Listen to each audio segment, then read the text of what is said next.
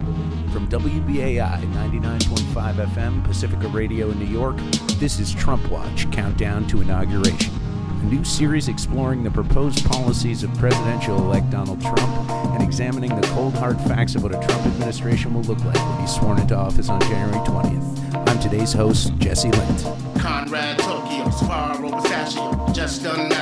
Dog is off sabbatical. Rather watch an exigent, politician, politics, CNN and all this. Guanyo, move. Trump and an SNL hilarity. Kid. No time for comedy. Welcome to the first ever episode of Trump Watch. Thanks for joining us. In this episode, we'll examine what impact the new president's policies could have on both Muslim Americans and those arriving in the U.S. from a country with a majority Muslim population.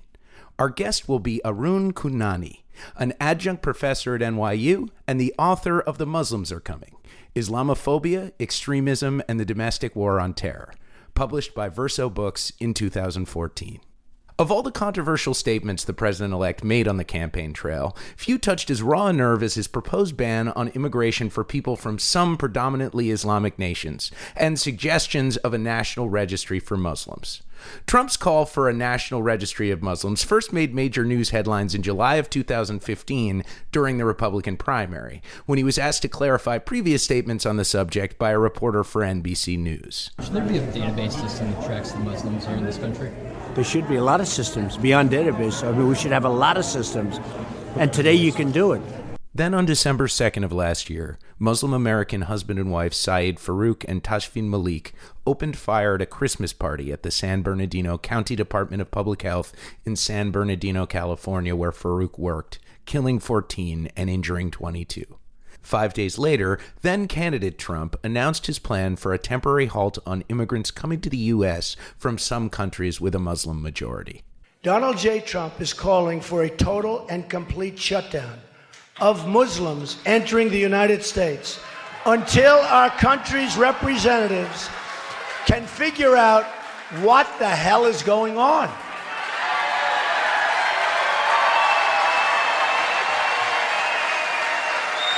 We have no choice. We have no choice. But has there ever been a Muslim registry in the U.S.? Supporters of Trump's proposal point to the National Security Entry Exit Registration System, or NSEERS, established in 2002 as a response by the George W. Bush administration to the 9 11 attacks. Males 16 and older from 24 countries with a majority Muslim population and North Korea were required to register with the Immigration and Naturalization Service with fingerprints, photographs, and were questioned. Over 100,000 people were registered with NSEERS, with 14,000 of them getting deported before the program was suspended in 2011. Yet, according to James Ziglar, acting commissioner of INS when the policy first took effect, NSEERS was ineffective in catching terrorists, telling the New York Times in 2004 that the government, quote, got nothing out of it, unquote, adding, to my knowledge, not one actual terrorist was identified. But what we did get was a lot of bad publicity, litigation, and disruption in our relationships with immigrant communities and countries that we needed help from in the war on terror. But NSEERS did have its share of supporters inside the U.S. government. In a Fox News interview in 2013, Senator Rand Paul of Kentucky, who eventually threw his hat into the ring during the 2016 Republican presidential primary, criticized President Obama for failing to preserve the program. We're not doing enough scrutiny, I think, on those who come to our country on student visas and refugee status. There used to be a program. For 10 years, we had a program, and President Obama canceled it. It was called NSEERS, where 25 countries were targeted, and we said they need extra scrutiny to make sure they're not coming here to attack us. President Obama disbanded that. So, where does that leave us today? Since winning the election, President elect Trump's cabinet picks have sent mixed signals regarding immigration policy for Islamic nations. His pick for National Security Advisor, former Lieutenant General Michael Flynn, reportedly called Islam a, quote, vicious cancer in the body of 1.7 billion people on this planet that, quote, has to be excised, unquote, in a speech in Stoughton, Massachusetts back in August. While Trump's newly anointed White House Chief of Staff, Reince Priebus, said flatly, We're not going to have a registry based on a religion, unquote, in a November 20th interview on Meet the Press. Here to help us understand what a Trump presidency could look like for Muslims in the U.S. is Arun Kundnani, an adjunct professor at NYU and the author of The Muslims Are Coming Islamophobia, Extremism, and the Domestic War on Terror. Mr. Kundnani, thank you so much for joining me. My pleasure. What do you think the most obvious or immediate changes will be for Muslims in the U.S. under a Trump presidency? Um, I mean, I think within the United States, um, uh, pretty pretty soon after um, Trump is in the White House, we're going to see a revival of a program that was actually already in place, um, introduced in 2002, and, and was kind of running till about 2011 program um, called the NSEERS program, which was a, a, a program that required uh, people to register um, and be photographed and interviewed um, and and fingerprinted with with um, federal uh, agencies um, if they were non what are called non-immigrant visitors to the United States from a list of a set list of countries. Twenty-five um, countries, right? Yeah, all all of which are Muslim majority countries except North Korea. Uh, and so something like um, at least 80,000 people fell into that category um, in, in the kind of early years of the war on terror, went through that process. And um, uh, so, so, you know, talking about people who are students, people who are kind of temporary workers in the United States. Um, and uh, uh, so, so that was a, a, kind of profiling operation that took place back then. Um, and and and by the way, it did not result in the discovery of any links to terrorism. Um, or, all of that um, resources and investigation and disruption of people's lives had zero um, results from the point of view of counterterrorism. Uh, many people were deported through that program, um, separated from from their their lives here in the United States. And um, so I think we'll see a, a, revival of that in the first instance, but it will be different this time around for, for one reason, um, uh, which is that now um, we're at a different place in how this works. And, and so the, the you know, what will be investigated in those people's lives um, will no longer be what it was before, which was what we called links to terrorism, where you're trying to find if someone has an association to known terrorist individuals or groups. Now we'll be using the language of are they an extremist? And the way we'll be trying to assess that is um, what what are the websites they've visited? Um, and so it'd be much easier for the a federal government, if it's minded to do so, which under Trump it will be, um, to say, oh, we've we've actually managed to find some extremists um, who visited the wrong websites um, or whatever evidence they want to conjure up, and um, and so then unlike before, the program will be presented as a success. It will have it will be presented as if it has successfully identified some people that answer, you know, that are a threat um, in, a completely fabricated way, I would say. But nevertheless, it will be presented as a success, and that will give them the basis, I think, to go beyond um, the the program that that was there before, and and widen it to other categories of people. So what you might see um, is is the program being widened to um, permanent residents. Um, who are who are from that list of countries. So then it would then it would start to affect a, a much wider category of people who are who are permanently living in the United States um, with green cards, but but happen to have um, come here from Muslim majority countries. When we we can't really talk about uh, the new administration's policy towards Muslims without making that subdivision, right, of Muslims who are Muslim American citizens and those coming to this country. Right, and, and you know, if we remember, you know, a year ago when when Trump was talking about him, um, a kind of uh, Muslim ban, um, the you know, originally there wasn't really any any distinction made, and over time, um, when he's when he's had to actually specify what this will look like in policy terms, um, he you know he's kind of fallen back on on a position where the mechanism, rather than saying Muslims in general, um, the mechanism has become one of um, nationality, right? So it's actually, you know, because of the way that the federal government is allowed constitutionally to discriminate on the grounds of nationality in a way that it's not um, on the grounds of religion or race. Um, it, it can it can you know it becomes a way of of indirectly discriminating against significant numbers of Muslims by saying, well, we, we're not going after them because they're Muslim. It's just because they happen to be Iraqi or uh, Pakistani or or whatever, right? And so that from a country that's sympathetic, I believe, is the language that Trump, Trump has used. Uh, uh, terrorist right, sympathizers, right. right? Quote unquote. Right, and that's you know, and then there's an, another part of this is is you know at times, I mean, even, including in his speech last night in North Carolina, it seems from what he's saying that he's actually going to um, just completely suspend immigration from certain countries, right? Um, uh, sure. You know, and and and you know he'll he'll say that's temporarily while we investigate and all that kind of stuff. But but um, I mean that would be unprecedented to to actually say you know from certain countries we just simply are closing the door completely to any immigration. Um, and and so you know I think I think that's another another thing that might happen quite quickly as well.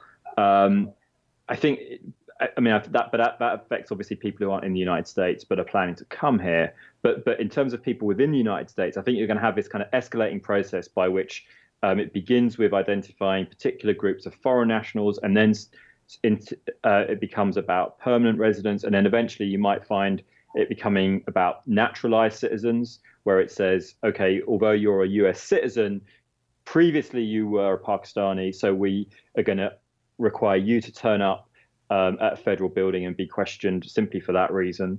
Um, I think the other thing as well is, is you know, a lot of people have been saying, well, um, if if a Trump administration um, said to um, Muslims in the United States that they have to kind of declare themselves and register themselves for this kind of Muslim registry, well, of course, you know, then then you have um, a, a, number of people who are saying, well, then I'll, I will, in solidarity, I'll de- also declare myself as a Muslim to kind of protest this system. Right.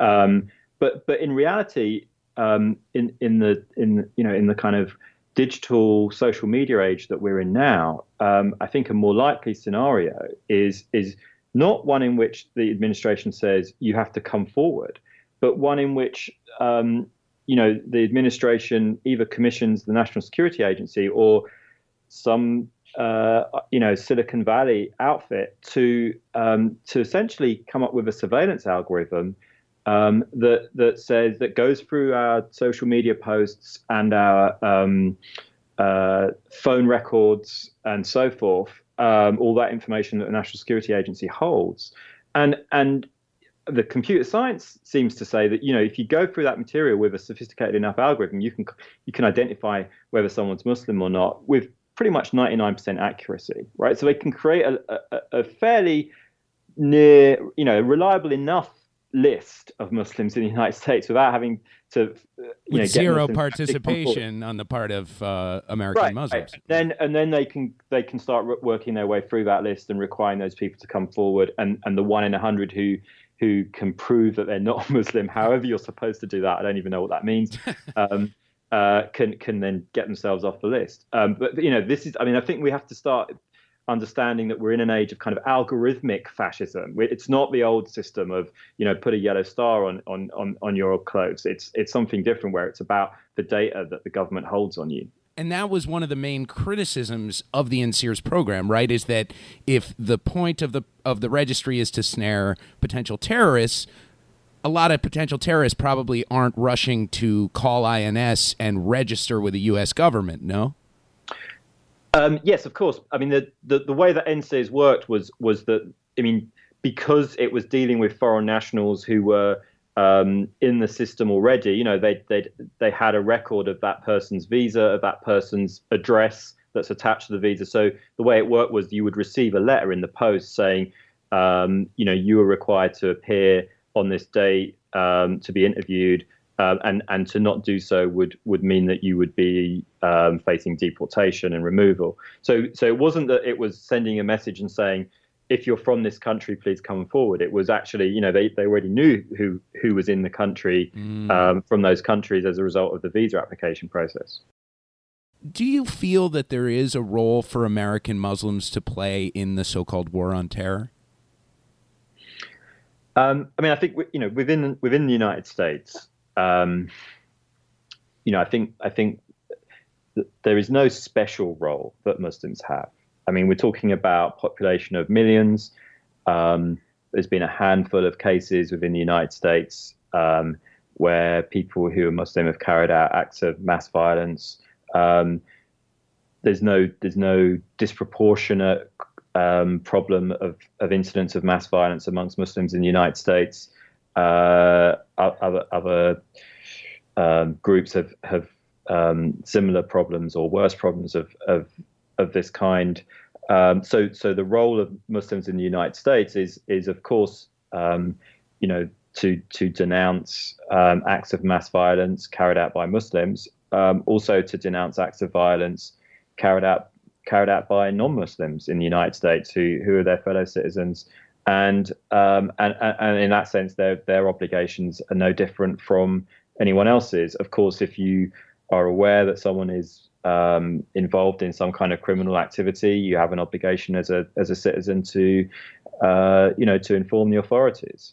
Um, but the idea that, you know, that Muslims um, somehow are um, kind of complicit in fostering some kind of cultural atmosphere of, of support for extremism. I mean, it's just um, a kind of Islamophobic fantasy and um, and the idea that that by virtue of sharing a religion with a handful of people who've carried out acts of mass violence means that those Muslims have a special responsibility to kind of constantly stand up and distance themselves from those acts of violence. I mean, this is this is how Islamophobia is fed, um, uh, and, and so you know, my my position would be, you know, precisely not to um, to, to kind of every time there's a there's a terrorist attack by Muslims somewhere in the world, I think it's completely counterproductive for an American for American Muslim leaders to stand up and say we condemn.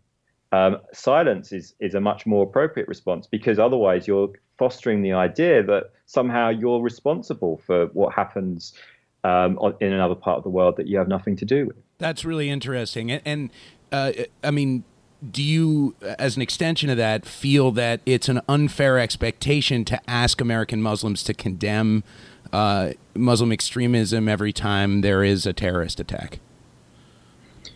Um, I, I, th- I, think it, you know if, if there's a terrorist attack taking place in the United States, um, um, then then I think you know it's a reasonable expectation that that people condemn it, whether they're Muslim or not. I mean, I think we all would feel that way because someone who's a fellow citizen of ours has done something that has offended and and damaged the, the national community, right? But if you know, if when there's an attack in Paris, um, carried out by a French Muslim, for for to turn to an American Muslim and say you you now have a responsibility to condemn that seems to me completely misguided. Because if we're going to apply that principle, then um, does that mean that um, you know when a when um, a, a white supremacist in Germany kills um, uh, a, a, Turkish immigrant, that I can turn to all the white people I know and say, um, you have a responsibility to condemn what this white person did in Germany. Well, it would be ludicrous. Where would you stop?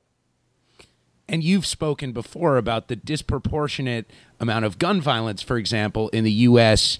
as opposed to Muslim uh, uh, acts of terror why, if statistically uh, there's very little difference between the amount of uh, Islamic extremists uh, committing acts of terrorism in the U.S. is is akin to the attacks in Northern Ireland. Um, why do you feel like this is such an emotional issue? Why do you feel like the response, at least here in the U.S., is so disproportionate?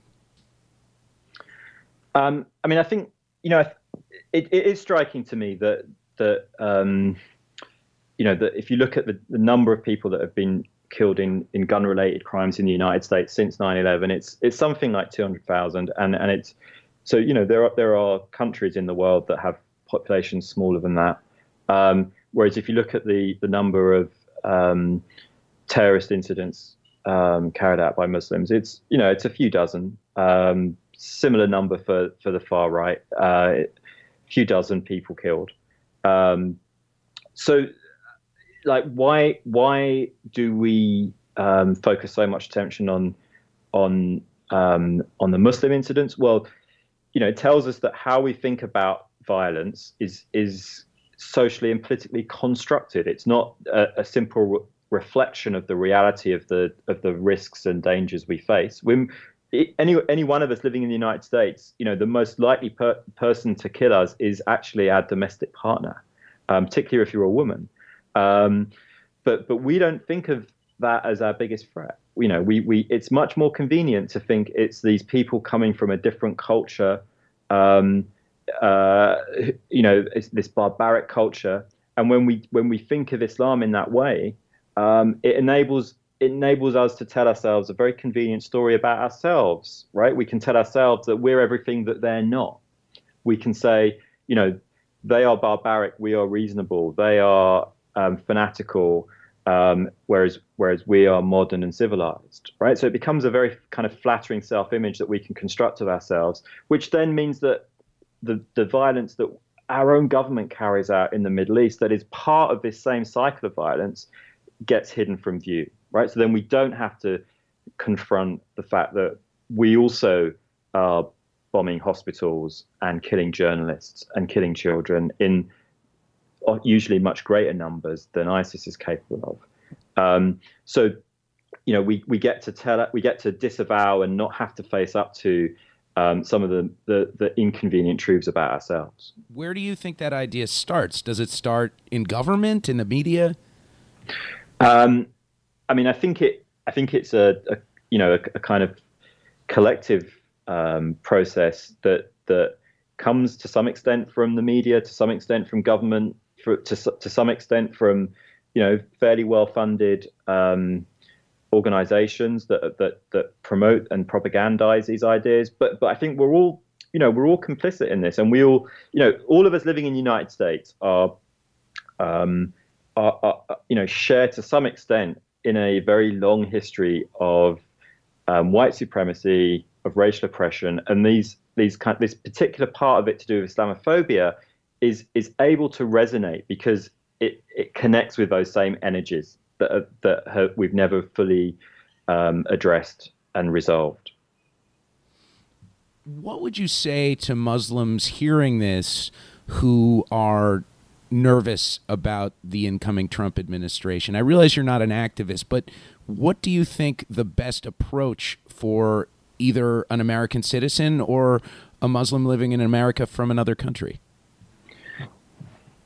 Um, well, you know, I think we all, all of us um, who who are concerned about what's happening are going to have to um, step up our game in in many ways um, to deal with what's coming at us. Um, I mean, I think the one upside maybe of um, of Trump's election might be that just because of the sheer range of of groups that he has put in his crosshairs. Um, that we we could be seeing a, um, a, mobilization in in the United States of social movements that that we might not have seen, you know, for a few decades. Um, you know, when you think about Muslims, Mexicans, women, um, LGBT, uh, the disabled, um, uh, the list is very long. Um, in fact, the list is the majority of Americans. Um, so um, uh, you know, I think it's important. We're going to have to think within that about the immediate priority of protecting um, the two groups that seem to be first on the list, um, which is Muslims and and Mexicans. And, and I think we're going to have to think about very concrete um, uh, actions that we can take to um, prevent people from being removed from the country, to um, to support people who want to participate in in practices of non-cooperation with, for example, the Muslim Registry Program. I mean, when people start getting those those letters telling them they have to turn up to federal buildings, um, we're going to have to be organized enough so that if people, um, as an act of disobedience, say that they, are not going to do that, that we can have a movement that's strong enough and well organized enough to protect them from the consequences, um, so that people can then start um, you know, going to court and raising the constitutional issues with the protection of a of a wider movement. Um, you know, I think I think it's this is not a time for um, you know, for going on social media and and making statements that how you oppose Trump and thinking that that is enough. This is a time for organization. The slogan should be organize, organize, organize, because it's it's the the kind of organizational power that we have, the number of people that we can bring to the streets that is going to be decisive now. If there was one thing that you could make all Americans understand about Islam, what would that be? Um, I mean, I, th- I, think that you know the, the, the paradoxical answer to that question almost would be um, that there is no such thing as as one Islam, right? There is um, uh, uh, as many different ways of of um, being Islamic as there are Muslims, and um, uh, you know the difference between Islam and say the Catholic Church is that there isn't a pope, right? In, uh, in, I mean, even in the Catholic Church, the majority of Catholics don't um, uh, take the Pope's word, um, at, you know, as as absolute as it's supposed to be. Um, but but there is one person who's meant to be the kind of leader that defines the religion. Well, that just doesn't exist in Islam, um, and so it's up to each individual Muslim to um, figure out what the religion means for themselves. Um, uh, and and and and in that sense, you know, Islam doesn't make people into anything. Um, it's a tradition that people draw on to figure out how they want to live, and um, and and what parts of that tradition um, are meaningful to them will will say more about them than it says about Islam. Well, thank you very much. Sure, you're welcome. My guest has been Arun Kundnani, an adjunct professor at NYU and the author of The Muslims Are Coming Islamophobia, Extremism, and the Domestic War on Terror. You're listening to Trump Watch Countdown to Inauguration on WBAI 99.5 FM Pacifica Radio in New York. Finally, in closing, I'd like to put in an appeal to the most critical part of this program you, the listener. While the goal of generating news coverage that everyone can agree isn't biased or offensive is no small task, throughout the duration of this series, we'll attempt to move past the hysteria and hatred dominating our political discourse at the current moment in search of concrete answers on what our new government will look like. We may fall short at times, and I hope you'll let us know when we do. Send us an email or contact us through social media. We also hope you'll clue us in, whatever your political views are, on what areas of Trump's proposed policy you'd like to see us examine for the half hour. I can't promise we'll be able to address every issue, but I will make you this solemn oath. We at Trump Watch won't ever shy away from confronting the issues that other news outlets are turning away from. And we look to provide all of you with a voice on the direction of this show should you do us the great service of choosing to use it. And speaking of choice, thank you for making the choice to listen to this station. WBAI is independent, commercial free, and most importantly, listener sponsored. Please embolden our journalistic efforts with your financial support by becoming a member of this station. Visit givetowbai.org and make a donation now or consider making a monthly donation by becoming a WBAI buddy. That's going to do it for this week. You've been listening to Trump Watch Countdown to Inauguration on 99.5 FM WBAI, New York. Tune in tomorrow for a new episode. And I'll be back on Tuesday at 6:30 p.m. with an examination of a different policy of the incoming president. Until then, I'm your host Jesse Lent. Talk to you next time.